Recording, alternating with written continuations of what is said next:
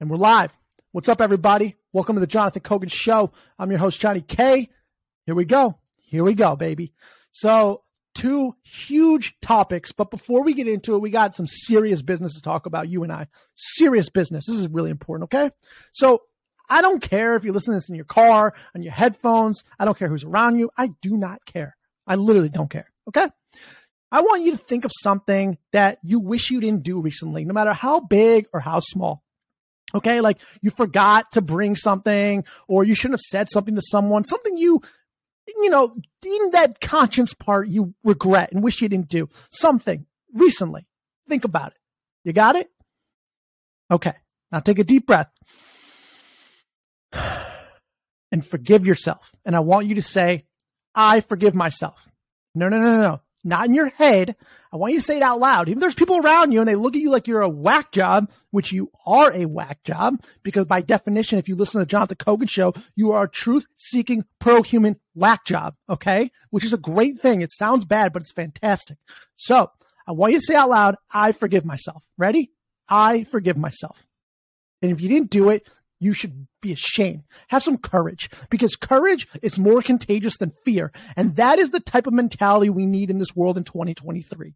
That is what we need right now more than ever. Wherever you are in the world, we need more courageous people. Okay. Who are willing to speak up and tell the truth, bond together and stand with your fellow man and woman and non-binary or whatever. I don't care. Okay. Whatever human being hand in hand and say, I love people. We're on the same team. We will take our world back. Very basic. Okay. So please forgive yourself. All right. So a lot of people ask me, Jonathan, know, I listen to Jonathan Kogan show. How are you? How do you, how are you so accurate? How do you know so far ahead of time? Are you an oracle? Are you a philosopher? Can you see the future? What is it? They're like, well, how do you do it? How do you do it? And I say, yes, yes, I am. That is exactly what I am. And then I leave the scene and I go in my closet with my white cat Purdy, not Purdy, Purdy, and we look at the crystal globe and I rub it, you know, like the one where you would shake it and then a lot of snow would fall from the top, you know, like the that ball. And then we shake it and we put it down. I put both my hands on it and I close my eyes and I see everything. That's it. No, I'm just kidding. Come on, that's wild. Are you serious? That's that's crazy. No, no, no. I do research. I learn. I look into things. I spend all day, every day, trying to find out the truth and then telling it to you. And that's probably why you listen to this. I mean, that and my voice being so sexy. But besides that, we have a good time, okay? And we tell the truth here. And who would have thought in this day and age that it would it would be like counter it'd be such an anomaly to tell the truth and be apolitical. Like this is by far the number one apolitical podcast on the internet. Yes, we're ranked on top daily news podcasts. Yes, we're ranked in news commentary in several countries, but this isn't news commentary. I don't give you my commentary. This isn't even news. This is truth. And I just tell it to you. Okay. So we need to have a new category called apolitical news. Okay. Which equals truth. All right. That's what we need. So who would have thought people are not down for it? But here's the thing. I believe the consumers, the people, you, your friends, your family, the people who are searching for what is true, what is not. Oh my God, the world's so chaotic. Oh, it's totally normal. No, it's not normal, but the world's so chaotic. How do I know what's true and not true? I don't have the time. I don't want to know. I just want to, I don't want to do the work. I just want to know what's true and not true. And then you found the Jonathan Kogan show. Someone shared it with you. Maybe you found it. Maybe you're going to share it with someone else. Maybe you're going to share it with someone else. You know what I mean? You know what I mean? Nudge, nudge.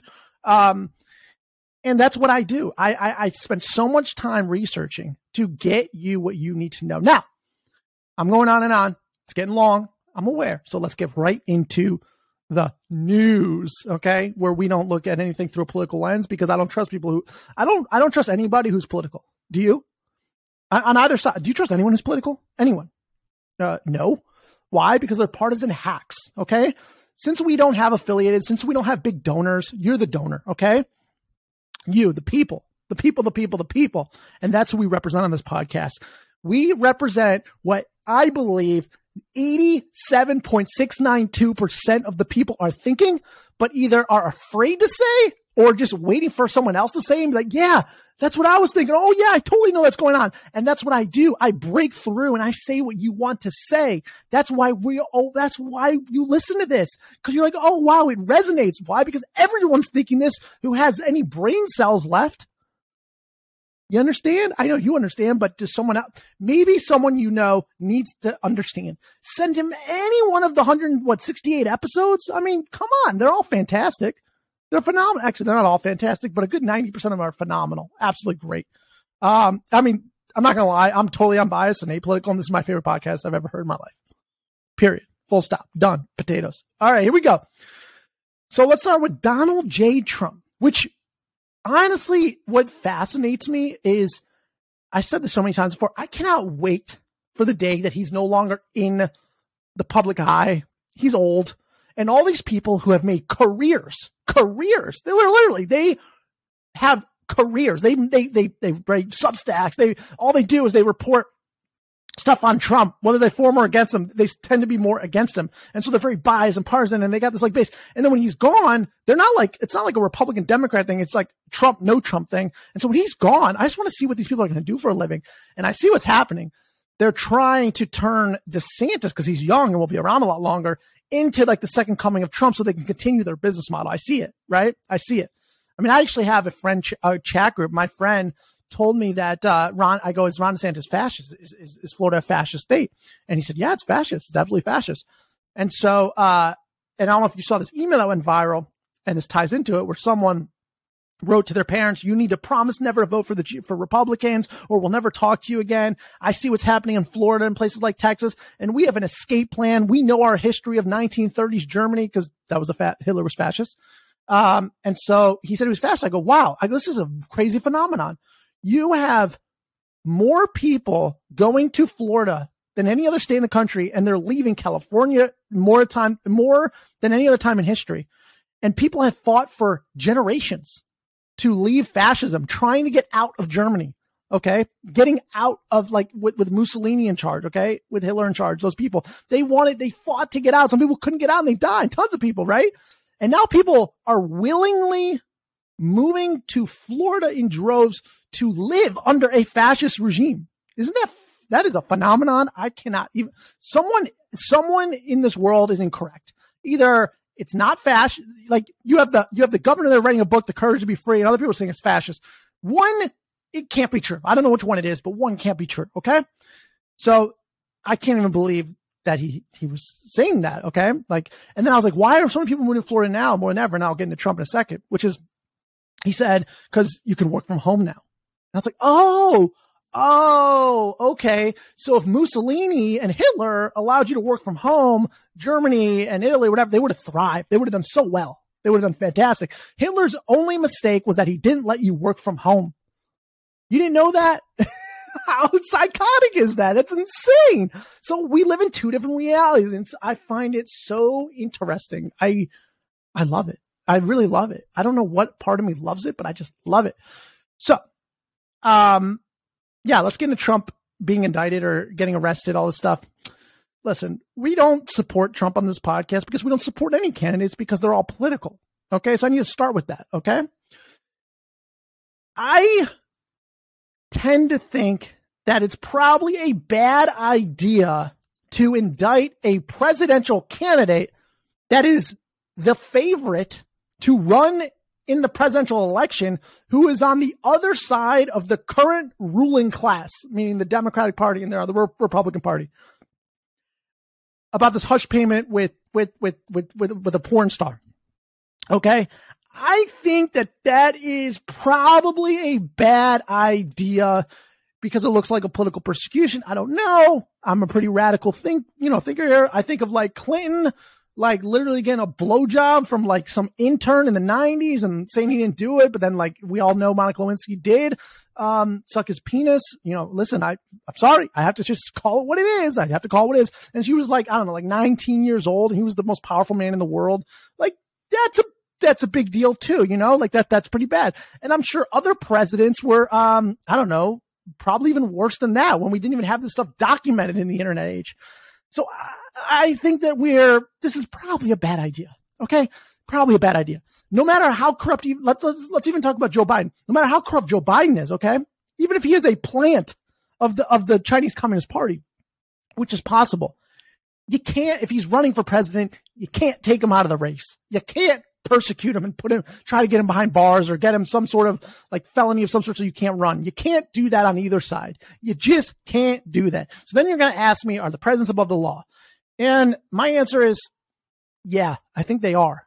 I think they are. I mean, come on now. I mean, did we ever prosecute Bush for killing millions of innocent children in Iraq and all these drone strikes and Obama? Like, no, no, no, no, no, no.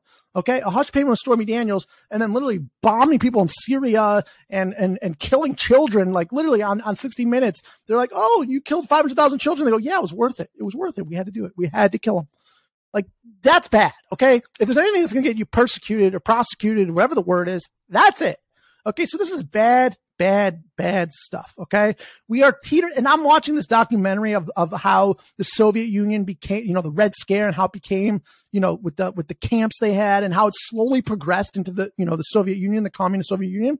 And it's fascinating how it, how it transpires. And this isn't the same thing, but you can see how a society changes and evolves. And it's absolutely fascinating. And if you don't think that our society is trying to be changed in some way. I'm not saying equal or even that direction, but in some way it's it's changing right now more than any other time in the past few decades. I don't know what planet you're on, but things are obviously evolving in some way. I wouldn't say that uh, I would say the closest thing, the closest word I can use, it's not a fascism or communism type thing. I think it's corporatism. I think that uh, in the United States in particular, I think the government has been really taken over by corporations and corporate interests and huge billionaire donors, you know? And uh, I, I, think they're swaying. They're the people who, when the president gets elected, they come in the room with their black suits and they say, "That's great, you ran all this, but this is actually the stuff you're going to be doing." Okay, okay. And if you're not, we'll JFK you. You know what I mean? Boop, pop. Okay. So, um, yeah, uh, I would lean towards the side of caution when it comes to like intelligence agencies. I'd probably go, you know, uh, I don't know. Maybe they're not trustworthy. I don't know. You know, there's this huge embracement of, of one political category, the Democrats being like, oh my God, we trust everything the FBI and the CIA does, when historically they were the opposite. Uh, I would probably be a little careful there because again, it starts with Trump supporters, and then it ends with you. That's how it works. Okay.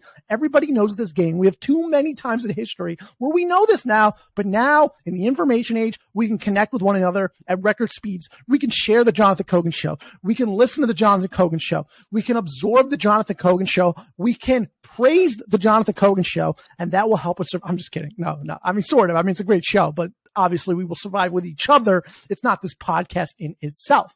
So that's all I got to say on that front.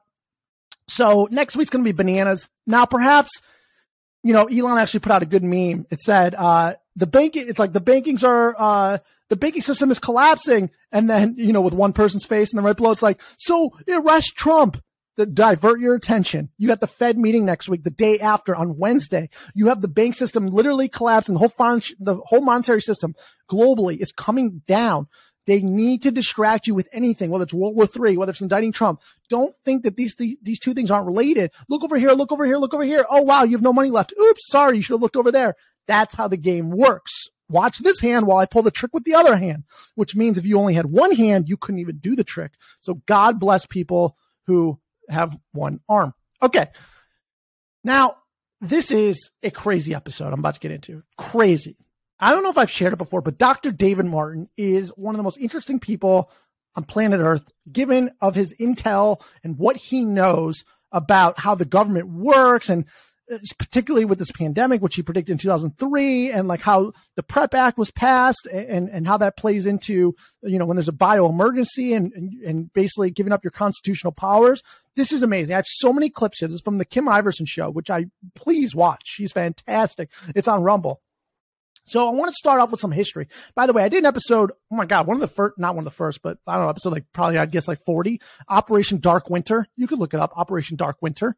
And they, you know, like you have Biden saying in debates, this will be a dark winter, Operation Dark Winter, dark, they, they say the words that the, you know, the, the deep state, uh, whatever you want to call it, the intelligence agency's operations, like Operation Paperclip, where the Nazis came into the United States from Nazi Germany uh, to then come into the highest ranks of NASA and other agencies. That's Operation Paperclip. You got to look this stuff up. So Operation Dark Winter.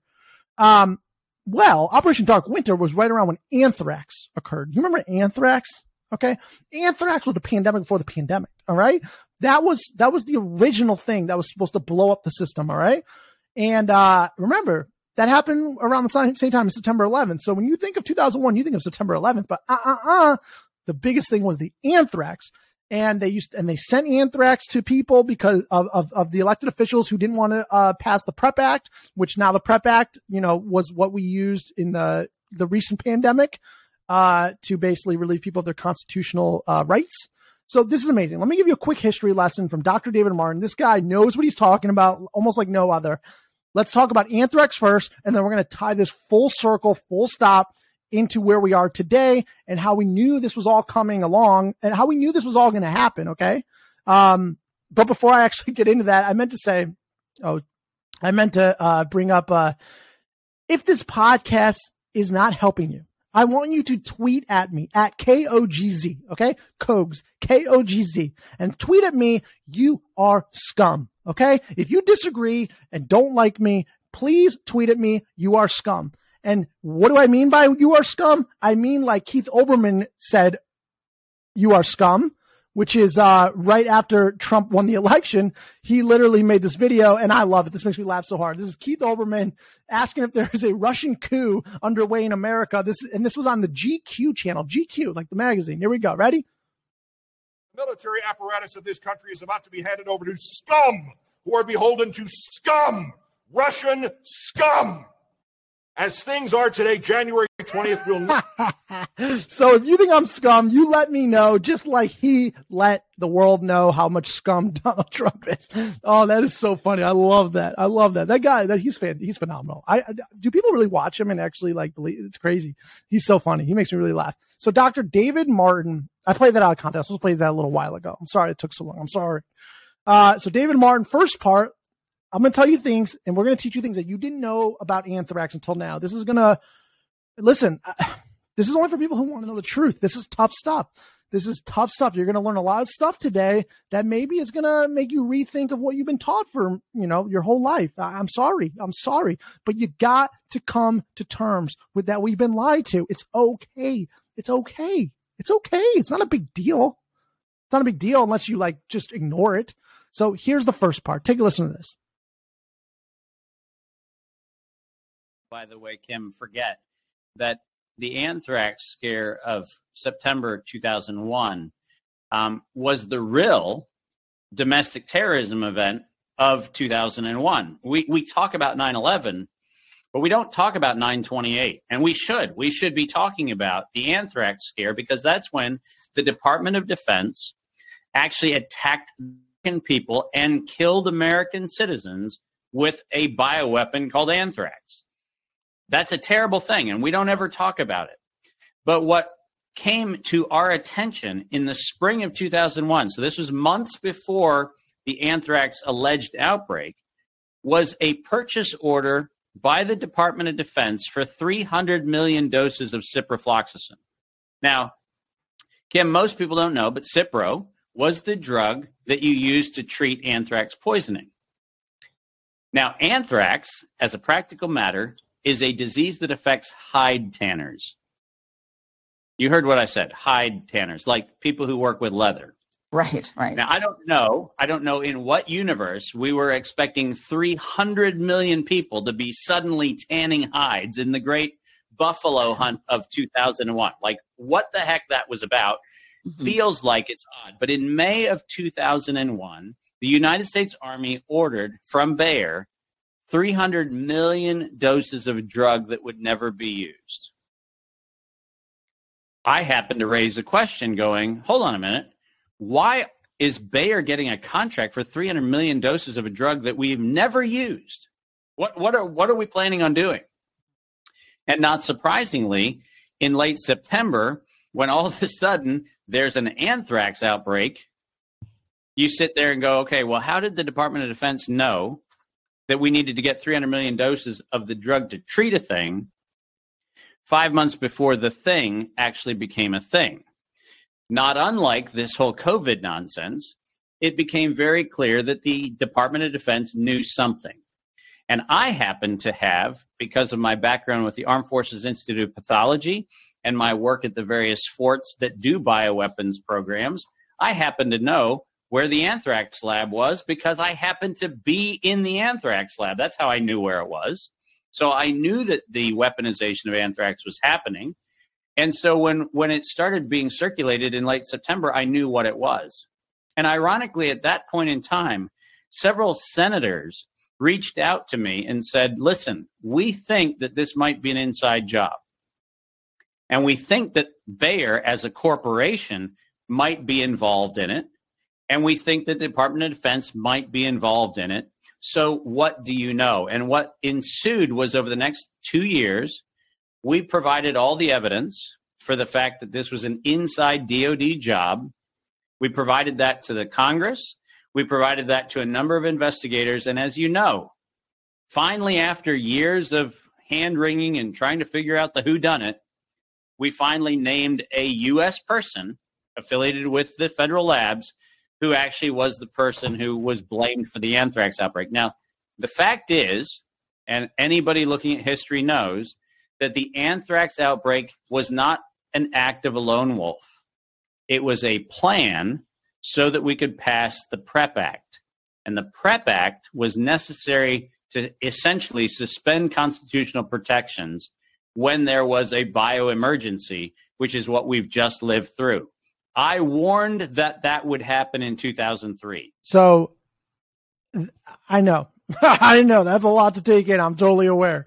Um, that is important. You have to understand that these things happen according to a plan like the PrEP Act, like the Patriot Act. Like, how deceiving is the Patriot Act? Oh, you got to be a patriot to vote for this. Oh my God. Now the surveillance state can survey everything you could do and we can just watch you and do whatever you want, but you need to be a patriot to support it. Okay. It's all a game. It's all opposite day every day of the week with these political hacks. It's unbelievable.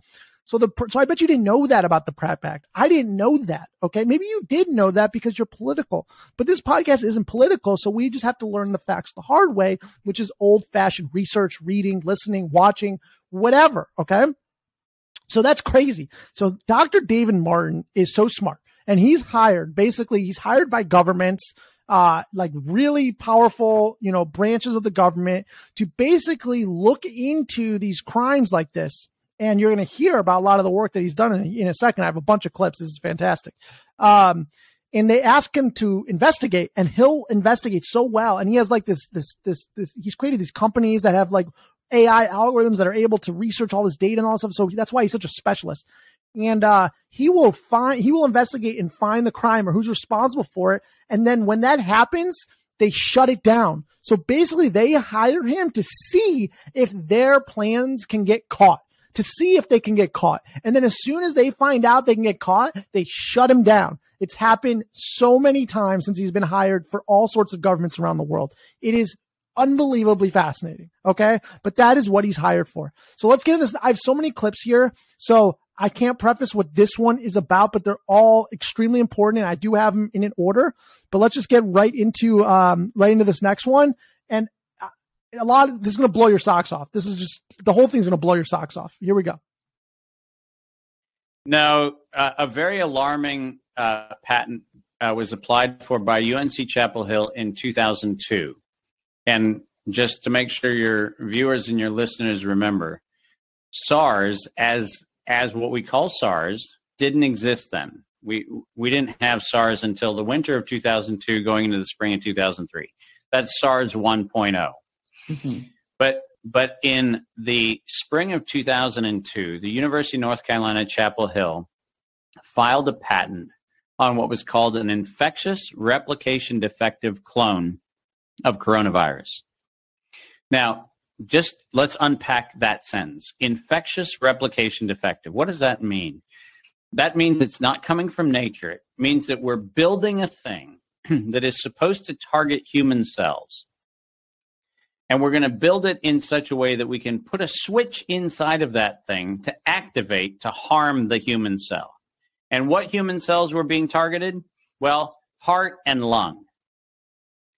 If you go back to 1990, when Pfizer filed its first patent on the first coronavirus vaccine, That vaccine was for dogs and pigs because it used to be that coronavirus infection was a gastrointestinal problem.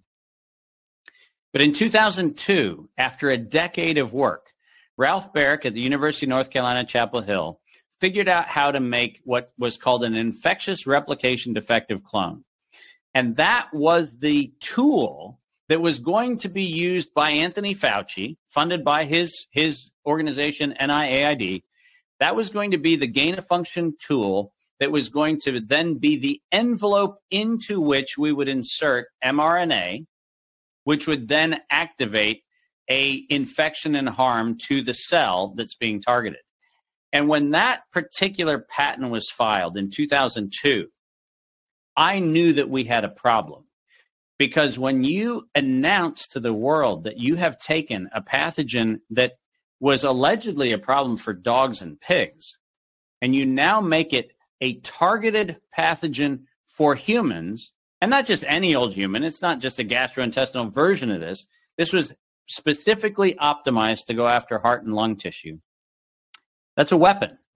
So I'm going to stop that one there. So he he actually talks about in I think this next clip, which is it's a tough pill to swallow that your government and the elites, which is there's only two classes of in in anything, political people, however you want to look at it.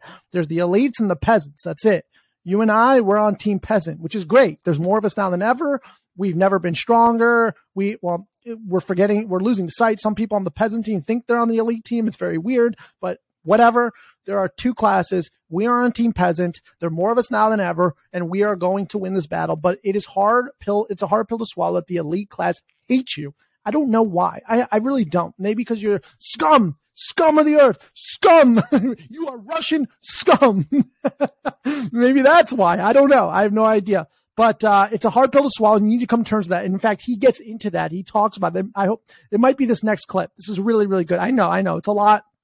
I'm aware. Trust me. I'm totally aware. But this is important stuff and you deserve to know. The people deserve to know. And I know you don't have time to do all this research, so I do it for you. So let's get into this next one. Vast majority of Americans' logic is we sit there going, clearly, nobody actually really wanted bad things to be done. And I have some bad news for every American right now.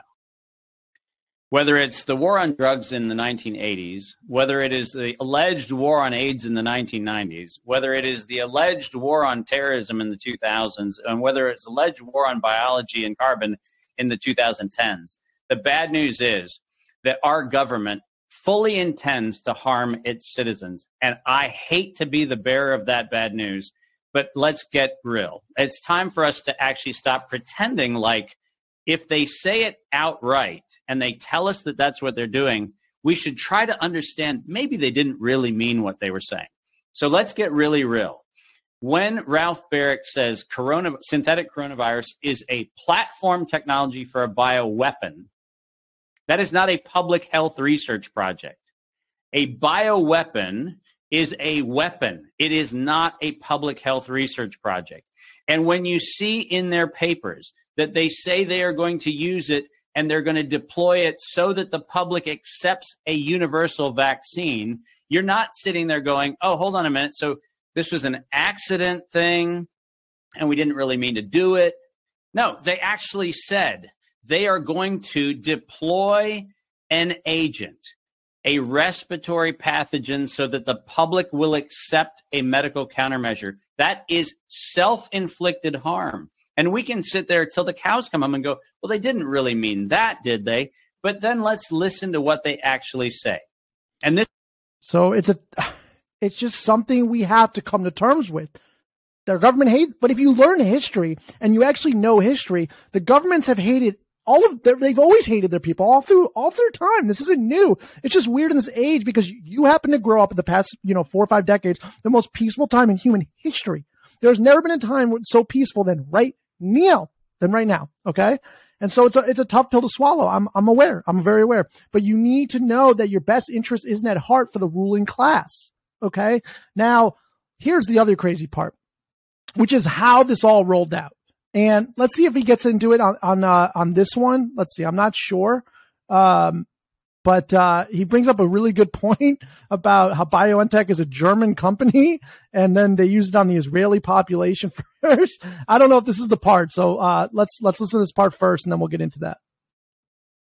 There's a bigger problem in China that China oh, doesn't oh, want oh, to admit. Oh, we got to do this first. So this clip right here is a lot of people ask, which is, okay, uh, what's in it for China? Like what, you know, it looks like China suffered the most. What is in this for China? You know, if this pandemic happened, blah, blah, blah, you know, we, we get how all these other countries benefited, but what is in it for China? What is in it for China? And you've heard on this podcast about how China is the oldest aging demographic in human history. There's more 60 year olds than there are 50, than there are 40, 30, 20, 10. They had a one child policy for 40 years. They're at the point of no return. Their, their population will have by 2050 and will even collapse by 2100, but even way below that. So they are in a population decline that started just now. It started this decade and it isn't reversing. Okay. And because I'm asked, well, what is in it for China? This is an interesting take of what possibly is in it for China. And they, uh, another thing to add is yes, they're on population decline, but they also have 100 million more men than women, which is a problem. Take a listen to his thesis of why, of how this has benefited China and how they um, uh, took advantage of the, were opportunistic on the situation. It's interesting. And that is that China, as you probably know, has had a one child policy for many decades. And that one child policy has resulted in way more men than women. Because, as awkward as it is for us to admit, in many cultures, male children are preferred over female children. And in China, that was epidemic. And what was very clear by the late 1990s and early 2000s, when I was spending an enormous amount of time with the state council in China, it was very clear that the leadership there knew that they had probably somewhere between 86 and 100 million excess men. And when you have 86 to 100 million excess men, you have an existential problem as an economy. Because what you find is that those people are going to spend not only all of their wealth, but they're going to spend all their heritable wealth, meaning that they're going to spend all of their parents' wealth, their grandparents' wealth, they're going to do it all in one generation. And it turns out that you need to find a mechanism to turn manufacturing from an export market to a made for China market. And what I have said many times is that the Chinese government was opportunistic. COVID served as a perfect cover for them to effectively nationalize production where all of a sudden Western companies go, well, we're not going to do business here anymore because COVID's there. And no kidding, they walked out of their factories. And it turns out that the Chinese did what? Well, they walked back into the factories and turned them on and did what? Turned it into domestic production. This was probably one of the most opportunistic nationalizations of international corporate infrastructure ever done. And we don't talk about it. We don't talk about it because we can't talk about the gender issues associated with male selection in those communities where all of a sudden we're supposed to be only talking about inclusivity. But we've got some awkward things we have to talk about. Like if there's a one child policy, girls get opted away from and boys are preferenced. Right. You know what? The bad news is that comes back to haunt us. Those socially awkward conversations are the conversations we're not having. And the fact is, the Chinese government used the COVID story for the inversion from export to domestic production. And everybody who's talked about, though, well, I don't know what's in it for China, isn't looking. What's in it for China is to try to placate domestic consumption requirements of 86 million men who are evolutionary cul de sacs, who will never procreate, they will never have a partner, they will never have an opportunity to ever have progeny. And because of that, the Chinese government has been desperate, desperate to try to figure out how to make sure they get gadgets and gizmos and stuff to sate their empty soul that doesn't have the chance of ever having children. And that awkward conversation is a conversation we should be having because we should actually concern ourselves with what it's like to have that many men now alone in the world where the only thing they have to do is consume their way into the grave.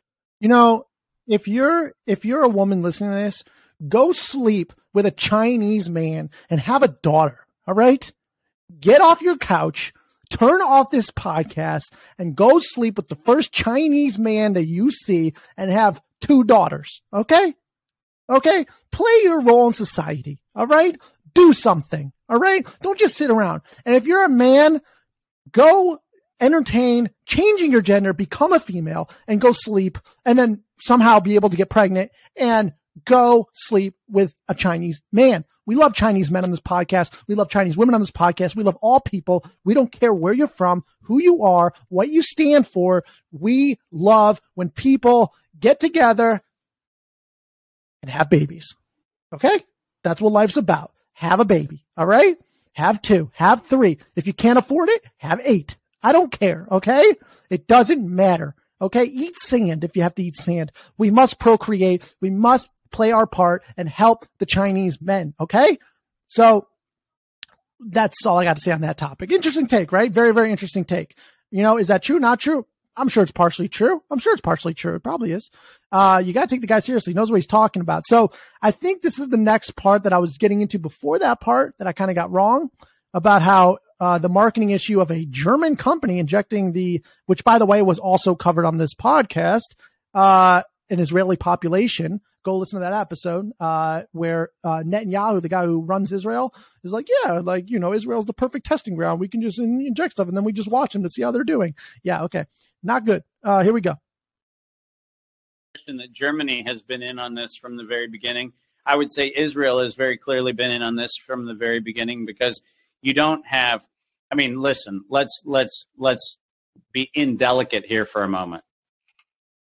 Think of the marketing failure this is to suggest that a German biotech company would be invited to be the first ones to inject the Jewish population. I, I mean, know it. It's does crazy. anybody else does anybody else have a creepy problem with that? It, it, it totally right? nuts. And the Israeli government admitted they were like, "Well, we're experimenting on our people." I mean, it was just the most bizarre thing to see. I mean, was that they would allow you, you, you, the experimentation on them.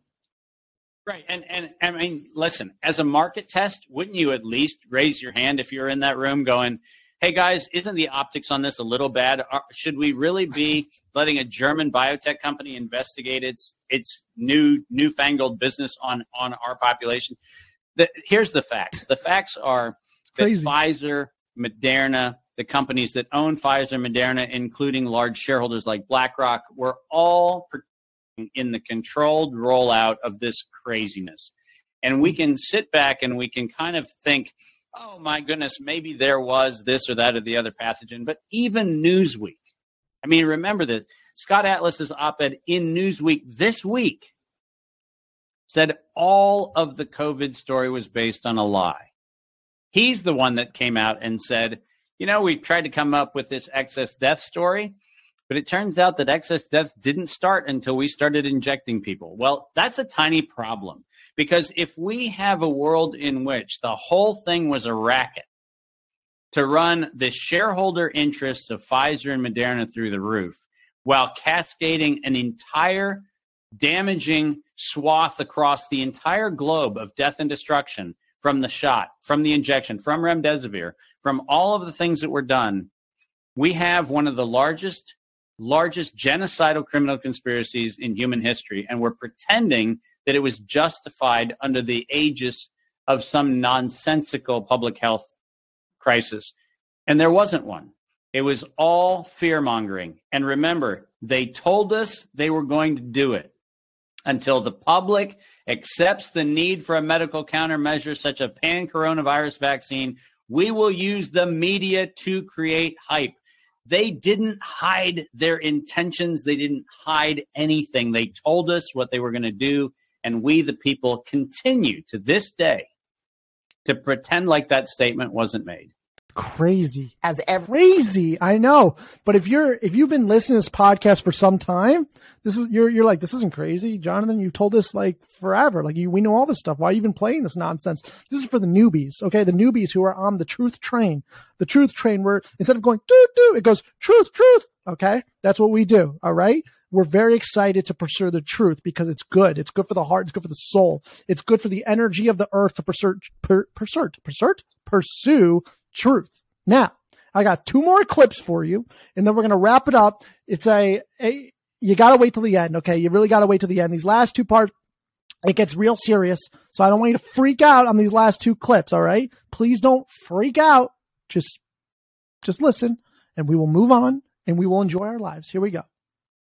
Remember that as recent as as early as 2010, going into 2015, that that period of time, we knew that pseudouridine, which is the eight, the ingredient in the injection, we knew that it was pro-oncogenic, meaning it would turn on cancers. Yeah, that's not a We're seeing that's not a, a theory. cancer. That's actually yeah. published medical science. We knew that it would hit the myocardial tissue and create all sorts of problems there. That was published science. We knew that that particular ingredient in the injection was going to disrupt the conductive properties of the heart tissue. We knew that. That was published science. But it is actually one of those things where a known ingredient added to the injection for the mRNA was willfully added knowing that it would kill people. Not that it might harm people, that it would kill people. And that information is a publicly published kind of set of information and we're still pretending like, well, maybe they tried their best. No, they did not try their best. This was not an emergency. This was a act of terrorism, and it resulted in the industrial profits that were forecast when Peter Daszak said that was what they were going to do. Investors will respond if they see profit at the end of the process. Their quote, not mine. So, what's really interesting is uh, Dave Collum, Professor Collum, who's a friend of the show. He's been on the show. Go listen to that podcast or watch it on YouTube. The audio is better on the YouTube version than the audio than the podcast. We had a recording issue, so watch the YouTube video of us. But he uh, tweeted a picture of Peter Daszak on Twitter saying he's blocked, and he's like never interacted with him, but I'm blocked. And so I wanted to see if I was blocked, why would I be blocked? Like Peter Daszak, the guy who created SARS-CoV-2 and all this, like why he doesn't know who I am. I look at his profile, I'm blocked. He he blocked the Jonathan Kogan show. Do you believe that? If you block the Jonathan Kogan show, then you are anti-truth, anti-American, anti-love, anti-freedom, and you are just anti everything good in life. You cannot block the Jonathan Kogan show and say that you stand for freedom and humans and earth. You can't possibly say that, okay? That is called an oxymoron, okay? Oxymoron, okay? And it makes you a moron too. Uh, pretty crazy. I got one last clip here. I'm not sure what it's about, but it's wrapping up. So let's do this. We'll come out on the other side. We'll wrap this baby up. I'll let you get back to your life. And, um, and then we'll call it a day because let me tell you, it's been a doozy on this one. Here we go. Oh, little fast, huh? Little fast. One of these days. On it. It's one very, very fast. So here we go. Oh, never mind. He's just saying that he, he's been giving this talk. He's been traveling the country, telling all this stuff, telling the truth. He's, by the way, he's the main character in Plandemic 2. So go watch Plandemic 2. Plandemic 3 comes out in June, but he does such a good job in Plandemic 2. You could probably find it on Rumble. It's so good. It's so good. The guy is so damn smart. So I want to pause real quick and I want you to do something for me. Can you do me one thing? Can you do me one favor? I don't ask for much. I don't ask for anything. All I ask is you subscribe to the podcast, subscribe to the YouTube channel, subscribe to the Rumble channel, and share this with two people. That's all I ask.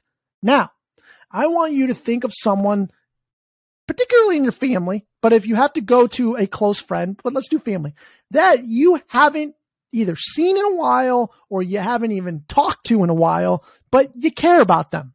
Okay. You, you, like, you genuinely care about them, but you haven't seen in a while, or for whatever reason, you haven't even texted in a while. I want you to immediately, right now, text that person that you love and just say, Hey, checking in. How are you? Or, hey, what's up? Long time no talk. Or, hey, how's everything going? I want you to do that right now. Okay. Right now. Okay. You can do this while listening to the podcast. You're smart. You can do two things at once. You can do eight things at once if you want, if you want to put your mind to it. Do it right now. Take out your phone and text them and just say, Hey, checking in or Hey, what's up? How's it going? Okay. And I guarantee you within one to two hours, you will feel better. Okay you will feel better and it will be in your best interest to do so. So please, I don't ask much. Will you please just send a text to someone that you love in your family who you haven't talked to for a little while? Maybe it's definitely been a little too long and just say, Hey, Just do it. That's the type of energy and love we need in the air. We need people to come together, not get pushed away. They want us divided. They want us to think we're on different teams. They are trying to trick us and we're playing into their hand. You must, it is mandatory. If you are going to listen, listen to the next Jonathan Kogan show, I'm going to gate it off against people who are unwilling to send a stupid text message to someone in their family they haven't talked to or seen in a while, just checking in. If you're too much of a coward to do that, then you're too much of a coward for the Jonathan Kogan show. All right. So this is where courage is more contagious than fear. Please do that. Please do that. That's really not asking. Is that asking for much? You know, ask yourself, oh my God, is Jonathan asking for a lot? The answer is no. Okay. The answer is no. Jonathan is not asking for too much here. Okay. Okay. Great. I'm glad we're on the same page. Thank you for doing that. I appreciate it. Seriously. And if it doesn't work, again, tweet at KOGZ and tell me I am scum. And then you could say, I'm scum, Russian scum. It's amazing, right? It's amazing. So yeah, this week's gonna be crazy. We got the Fed meeting. We have a former president getting indicted. The world's totally normal. You shouldn't blink an eye. This is exactly how the world's always been. It's there's no there's no chaos. The financial system's fine. There's no bank runs. The whole system's not collapsing. It's not true. You are a conspiracy theorist. Obviously, you're not. You're a truth seeker. You've been right for a very long time. If you're new to the podcast, welcome to the community. We love you. We're happy to have you. Okay. We just want you to contribute. You contribute by sharing. Okay. So share with two people. Sometimes it's three people, sometimes four people. Share with two people today. That's it. Okay. All right, everybody. I love you. Seriously, if no one told you today, I genuinely love you. I care about you because you take the time to listen to this. You've listened to it till the end and you appreciate you, you deserve that respect. And I respect you for that. Now, I may not respect you in other areas in life because you might suck at something. You probably suck at a lot of things, but you are so good at listening to podcasts and, uh, and willing to listen for truth. And I respect you for that. I genuinely respect you for that. So you deserve to have a great day. And maybe it's nighttime. You're going to go to sleep soon. You better sleep well because how you feel during the day and in life in general is by the quality of your sleep. Okay. This isn't a promotion for sleep. This is encouraging you to sleep well. Okay. Because you are searching for truth. You texted someone in your family you haven't seen in a while, just checking in. You made their day. I guarantee you made them happy. I guarantee it. Okay. And then when you share this with two people, either they're going to love it too, or they're never going to talk to you again because they think you're a whack job. But let me tell you something. In 2023, it's never been better to be a whack job because being a whack job means you're on the right side of history. And that's what we do on this podcast all day, every day. And that is it, everybody. So look, genuinely, thank you for watching. I, thank you. Thank you. I'm, I'm, I'm putting my hands together if you're, if you're listening and I'm, and I'm bowing like a shaman or something. I don't know what the word is, but I'm, I'm thinking of the word shaman, you know, I don't even know what that is, but listen, you keep doing what you're doing. You be great today. Thank you for listening. I'll see you tomorrow. And at the perfect time, I got something just stuck in my throat. I'm about to start choking, and that's it. Please subscribe to the Jonathan Kogan Show wherever you get your podcasts. Please subscribe to the Rumble channel right now. And please subscribe to the YouTube channel. And thank you for being a fan. Thank you for being part of this community. I genuinely care about you. I hope you care about yourself as much as I care about you because if you don't, then we're not going to get anywhere. Love is what we need and spread it. Spread it all over the way. When someone gets mad at you and starts cussing you out, say, I love you. It'll piss them off to no end and it'll make you thrive. Spread love, not fear. It's very basic. That's what we do. Pursuit of truth. This is the Jonathan Kogan show. I'm your host, Johnny K. It's great to be with you. I'll see you tomorrow. Bye.